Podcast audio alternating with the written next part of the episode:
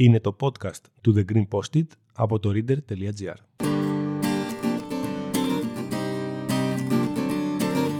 Γυρνάω στις Αθήνα, στα σοκάκια και γράφω όλα τα εσωψυχά μου σε χαρτάκια. Γεια σας, είμαι το Green Post it. Συνήθως προσπαθώ να χωρέσω μεγάλες αναλύσεις σε μικρά χαρτάκια και μαζί θα κάνουμε το ανάποδο. Το αν θα τα καταφέρνω δεν μπορώ να το ξέρω, αλλά μπορώ να σας λέω τι σκέφτομαι. Μπορείτε να ακολουθήσετε το podcast στο Spotify, να βαθμολογήσετε το podcast στο Spotify και αν δεν έχετε Spotify θα μας βρείτε επίσης στα Apple Podcasts, Google Podcasts αλλά και στο YouTube. Αναβλητικότητα. Το αγαπημένο μου χειρότερο πράγμα που μου συμβαίνει. Αγαπημένο, όχι επειδή το απολαμβάνω, το αντίθετο. Αλλά το βρίσκω πολύ ενδιαφέρον και πολύ παραγωγικό. Και βασικά θέλω να το λύσω. Αφού πρώτα το αναλύσω, έκανα ρήμα. Να κάνω ένα podcast μόνο με ρήμες. Ναι.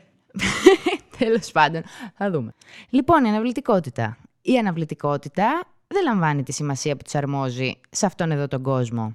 Την έχουμε συνδέσει λίγο με βαρεμάρα, λίγο με κακό προγραμματισμό, αλλά στην πραγματικότητα δεν είναι τίποτα από όλα αυτά. Η χρόνια αναβλητικότητα δημιουργεί πραγματικό πρόβλημα στη ζωή του αναβλητικού. Έχει λοιπόν δύο αναγνώσεις. Αυτή που νομίζουμε και αυτή που ισχύει, όπως πολλά πράγματα. Γι' αυτόν ακριβώς το λόγο αποφάσισα να χωρίσω αυτή τη θεματική σε δύο μέρη και άρα σε δύο podcast. Αυτό που ακούτε είναι το πρώτο μέρος, το πιο φαν, το γιατί έβαλα πλυντήριο τρεις φορές τα ίδια ρούχα. Το δεύτερο μέρος θα έχει μέσα όλα τα αγαπημένα πράγματα αυτού του podcast, δηλαδή έρευνες, ορισμούς, προεκτάσεις και θα τα ακούσετε σε δύο εβδομάδες από σήμερα. Θα μεσολαβήσει ένα επεισόδιο για το Φεστιβάλ Κινηματογράφου, αφού το Green Post it πάει Θεσσαλονίκη. Βασικά τώρα που το ακούτε είναι ήδη Θεσσαλονίκη. Δεν σας μιλάει από Θεσσαλονίκη, σας μιλάει από Αγία Παρασκευή. Αλλά γιατί σας τα λέω όλα αυτά? Προφανώς για να δεσμευτώ και να μην αναβάλω το δεύτερο μέρος. Όταν συνειδητοποίησα ότι είμαι αναβλητική, πίστευα ότι είναι στοιχείο της προσωπικότητάς μου, παρότι δεν τέριαζε καθόλου με την υπόλοιπη προσωπικότητά μου. Κάνω προγράμματα, λίστες, είμαι συνεπής, οργανωτική, έχω Excel για τα πάντα, δεν αργώ σε ραντεβού και όλα αυτά, οπότε το χάος της αναβλητικότητας μου φαινόταν άσχετο με όλα τα παραπάνω. Δεν έβγαζε νόημα. Και δεν έβγαζε νόημα γιατί εξ ορισμού είναι κάτι εντελώς παράλογο. Δεν είναι λογικό να θέλεις να κάνεις αυτό που χρειάζεται να κάνεις, αλλά κάτι μέσα σου να σε κρατάει από το να το κάνεις και σκέφτεσαι, ωραία, μα γιατί δεν το κάνω τώρα, τώρα, τώρα που μιλάμε, πόση ώρα θα μου πάρει. Και μία που το σκέφτεσαι και μία που το προγραμματίζεις για την επόμενη μέρα. Την επόμενη μέρα επίσης δεν το κάνεις. Και αγχώνεσαι που δεν το κάνεις και τελικά το δυσάρεστο συναίσθημα διαρκεί ακραία πολλαπλάσια περισσότερο από το χρόνο που θα διαρκούσε η actual δουλειά αν την έκανες. Και όσο χειρότερα νιώθεις, τόσο το αποφεύγεις. Δεν ξέρω γιατί, σαν να μένεις πιστός στη μέχρι τώρα αναβολή του. Γιατί ξέρεις πως όταν θα τελειώσει η δουλειά θα σκεφτείς αμέσως «καλά, γιατί δεν το κάνω τόσο καιρό». Αλλά αφού όλο αυτό το ξέρεις, γιατί συνεχίζεις να το κάνεις. Οπότε σκέφτηκα «ωραία, πάμε να δούμε τι είναι αυτό το πράγμα, τι είναι, γιατί δεν βγάζει κανένα νόημα» και το χώρισα σε στάδια. Δικά μου τα στάδια, μην τα γκουγκλάρετε. Στάδιο ένα. Η δουλειά, η υποχρέωση, το task, αυτό που πρέπει να γίνει. Δεν χρειάζεται να είναι κάτι δύσκολο, ούτε χρονοβόρο. Δεν χρειάζεται καν να είναι κάτι δυσάρεστο. Βασικά, όσο πιο απλό είναι, τόσο δεν θα το κάνω. Δηλαδή, πόσο δύσκολο είναι να σταματήσω να πάρω φακούς στα οπτικά, που είναι στο δρόμο μου, από τον οποίο περνάω κάθε μέρα. Θα σας πω εγώ, σχεδόν ακατόρθωτο. Για να το κάνω, θα πρέπει να το συνδυάσω με κάτι που θεωρώ σημαντικότερο. Και θα μου πείτε, υπάρχει κάτι σημαντικότερο από το να βλέπεις. Και θα σας πω ότι όλα είναι σχετικά και ότι μπορεί, ας πούμε, να μου έχει τελειώσει η καπνιστή πάπρικα. Και το μαγαζί με τα μπαχαρικά που έχει την καπνιστή την πάπρικα να είναι δίπλα στα οπτικά. Και να ένας λόγος για να αγοράσω φακούς επαφής. Στάδιο δύο. Η ευκαιρία. Το σημαντικότερο στάδιο. Το πέναλτι στο ενενήντα τρία. Οι βολές δέκα δευτερόλεπτα πριν τη λήξη. Το match point. Το αντίθετο του. Εκεί που οι άλλοι βλέπουν πρόβλημα, εγώ βλέπω ευκαιρία. Όχι. Εκεί που οι άλλοι βλέπουν ευκαιρία, εγώ βλέπω πρόβλημα. Ποιο είναι το πρόβλημα? Έχει τελειώσει, ας πούμε, ο καφές. Το σούπερ μάρκετ είναι στα δύο λεπτά, πιο κοντά και από τα οπτικά. Ξέρετε τι κάνω? Στάδιο τρία. κατασκευή δικαιολογίας. Μήπως να παραγγείλω καφέ απ' έξω και να αναθέσω στο μελλοντικό εαυτό μου να πάει σούπερ μάρκετ αφού έχει πιει καφέ? Μα τι φανταστική ιδέα! Είναι δυνατόν να πάω σούπερ μάρκετ χωρίς να έχω πιει καφέ? Γιατί να μου το κάνω αυτό? By the way, εδώ έρχεται το ερώτημα πώς φτιάχνεις καφέ χωρίς να έχεις πιει καφέ. Απάντηση, δεν ξέρω. Στάδιο τέσσερα. Αναβολή και επαναπρογραμματισμός. Αυτό με το μελλοντικό εαυτό δηλαδή. Έπρεπε να πάω στο ταχυδρομείο να στείλω κάτι. Δεν πήγαινα στο ταχυδρομείο, που να τρέχω, που θα παρκάρω, έχω δουλειά, βρέχει, θα πάω αύριο. Αύριο, που θα έχω χρόνο. Δεν πήγα αύριο, ούτε μεθαύριο. Ξέρετε πότε πήγα? Όταν έπρεπε να πάω στο ταχυδρομείο για να στείλω κάτι άλλο. Έπρεπε να μαζευτούν τουλάχιστον δύο πρέπει για το ίδιο task για να καταφέρω να το κάνω. Στάδιο πέντε. Ντροπή, ενοχή, στρες. Εδώ είμαστε στο πραγματικό πρόβλημα, αλλά επειδή τα ουσιώδη θα τα πούμε στο δεύτερο μέρος, συνεχίζω τον παραλογισμό. Είμαστε πέρσι τέτοια εποχή. Χειμώνιαζε σιγά σιγά, κοιμόμουν με φλής κουβέρτα και κάθε βράδυ κρύωνα. Και κάθε βράδυ που κρύωνα έλεγα «Αύριο θα πάω να πάρω το πάπλωμα από το καθαριστήριο». Για να συνεχίσω με το Google Maps, το καθαριστήριο είναι ακριβώς κάτω από το σπίτι μου. Πιο κοντά από το σούπερ μάρκετ, που είναι πιο κοντά από τα οπτικά. Ε, μετά ξημέρωνε και δεν είχε τόσο κρύο. Ξέρετε πότε πήρα το πάπλωμα? Όταν ανέβασα post με χαρτάκι που έλεγε «Δεν έχω πάρει το πάπλωμα από το καθαριστήριο». Τότε ένας άγνωστος άνθρωπος μου έστειλε μήνυμα και μου είπε «Απλώς πήγαινε να πάρεις το πάπλωμα». Απλώς πήγαινε να πάρεις το πάπλωμα από το καθαριστήριο. Και πήγα. Και τέλος πάντων, ναι, πήγα και μετά ανέβασα και χαρτάκι στο ReSQL, τύπου «Καλησπέρα, είμαι εκείνο το πάπλωμα». Τέλος πάντων, ε, μέχρι εκείνη τη στιγμή, νομίζω μπορώ να σταματήσω να γελάω κάπου εδώ. Μπορώ. Ωραία. Μέχρι εκείνη τη στιγμή, κάθε βράδυ κρύωνα και κάθε βράδυ σκεφτόμουν πώς γίνεται να μην είμαι ικανή να διαθέσω τρία λεπτά από τη ζωή μου για να πάρω το πάπλωμα από το καθαριστήριο, που είναι κάτω από το σπίτι μου. Και αν πιστεύετε ότι πήρα κάποιο μάθημα από αυτό, θα σας πω ότι μετά που χειμώνιαζε, καλοκαίριασε. Και όλοι ξέρουμε ότι το καλοκαίρι δεν φοράμε φούτερ, άρα τα καλοκαιρινά ήταν εκεί σε αυτά τα κουτιά που βάζεις τα καλοκαιρινά. Και μέχρι αυτή τη στιγμή που μιλάμε, τα καλοκαιρινά είναι ακόμα σε εκείνα τα κουτιά και εγώ κάθε μέρα ψάχνω στα κουτιά να βρω τα ρούχα μου. Ευτυχώς ξαναχειμωνιάζει. Ε, ωστόσο, το καλοκαίρι κάθε μέρα είχα άγχος ότι δεν έχω ρούχα να βάλω. Και προφανώς και είχα ρούχα να βάλω, αλλά αντί αυτά να είναι στην ντουλάπα, ήταν στα κουτιά που βάζουμε τα καλοκαιρινά. Και επειδή μάλλον γενικά η σχέση μου με τα ρούχα είναι λίγο περίεργη, έχω και το παράδειγμα του πλυντηρίου. Το γνωστό. Το παράδειγμα του πλυντηρίου.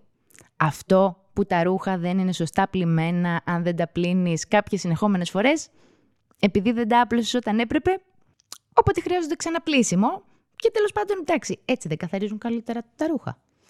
Λοιπόν, αυτό με το πλυντήριο είναι το πιο παθέτικο όντως, είναι πολύ κακό. Νιώθεις τρομερά άσχημα με τον εαυτό σου, φέρνει έτσι μια ματέωση δυνατή και στην τελική χαλάω και ρεύμα και νερό, δηλαδή. Okay. Σε αυτό το στάδιο λοιπόν, καταρχάς μπορείς να μείνεις αιώνια. Και κατά δεύτερον, μπορείς να γυρίσεις ξανά στην αρχή και πάλι στην αρχή. Δηλαδή, έχω να κάνω μια δουλειά, την αναβάλω, αγχώνομαι. Έχω να κάνω μια δουλειά, την αναβάλω, αγχώνομαι. Και κάνουμε αυτό τον κύκλο για πάντα. Ε, κάποια στιγμή έρχεται το στάδιο έξι. Η διεκπαιρέωση. Στάδιο το οποίο συμβαίνει συνήθως όταν έχεις μπει πια σε deadline mode. Εκεί που τα πάντα γίνονται ξαφνικά με τρομερή ταχύτητα, συγκέντρωση και αποτελεσματικότητα, τότε που μέσα σε μισή ώρα κάνεις δέκα δουλειές που αναβάλεις για μήνες.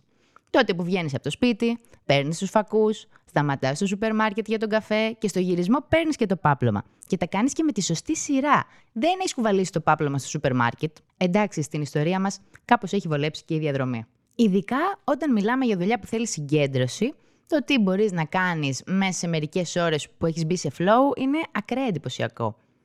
Εν τω μεταξύ, η διεκπαιρέωση καμιά φορά συμβαίνει και από μόνη της, το οποίο είναι και πάρα πολύ ύπουλο.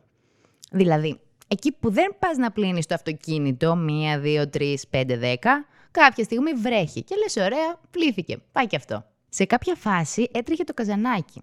Καταλαβαίνετε ότι δεν πήρα αμέσως τον υδραυλικό, γιατί έπρεπε να μιλήσω και στο τηλέφωνο με άγνωστο άνθρωπο.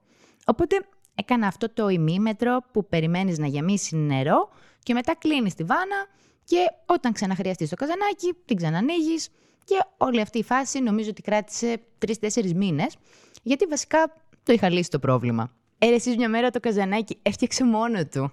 Δηλαδή, αλήθεια, έφτιαξε μόνο του. Ήρθε το καζανάκι να μου δείξει ότι είχα δίκιο που δεν το έφτιαχνα, γιατί άλλωστε όταν δεν λύνεις ένα πρόβλημα θα έρθει η ώρα που θα λυθεί μόνο του.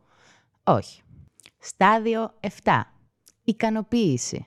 Όταν έχει λειτουργήσει το deadline mode και έχεις μεθύσει από ευτυχία και επιβεβαιώνεται ότι μια χαρά μπορείς να τα βγάλεις πέρα ακόμα και την τελευταία στιγμή και φυσικά αυτό σε ρίχνει ακόμα πιο βαθιά σε αυτή τη λούπα, γιατί ξαφνικά αποκτάς και αυτοπεποίθηση.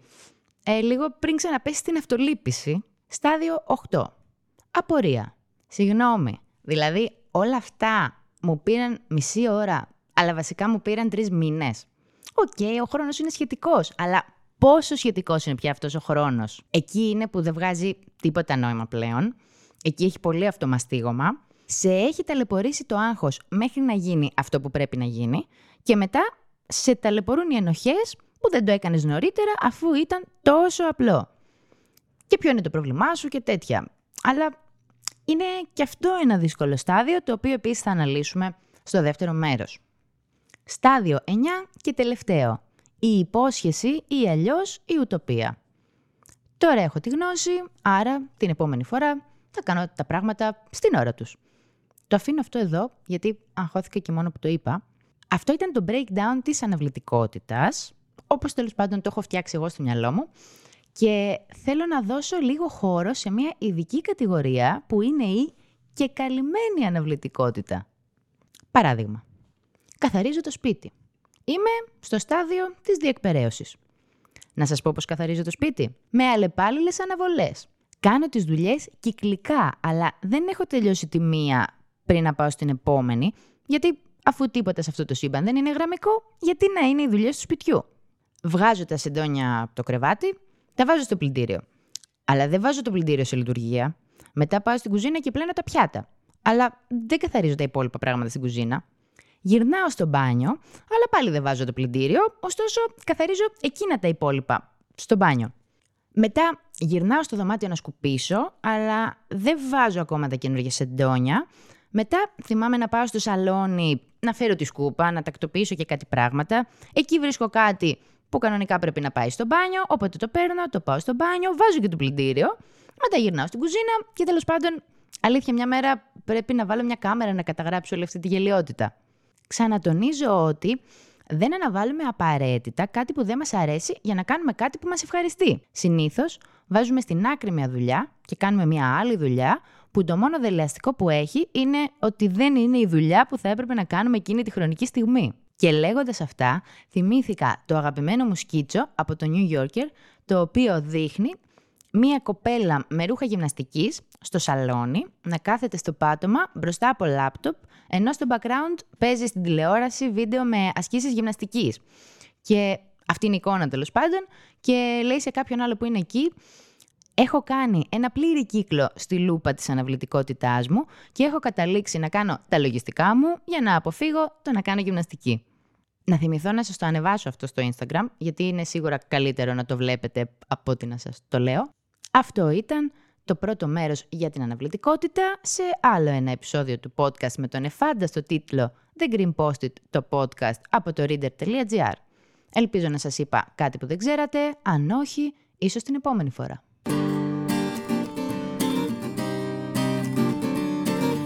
Γυρνάω στις Αθήνα, στις σοκάκια και γράφω όλα τα εσωψυχά μου σε χαρτάκια.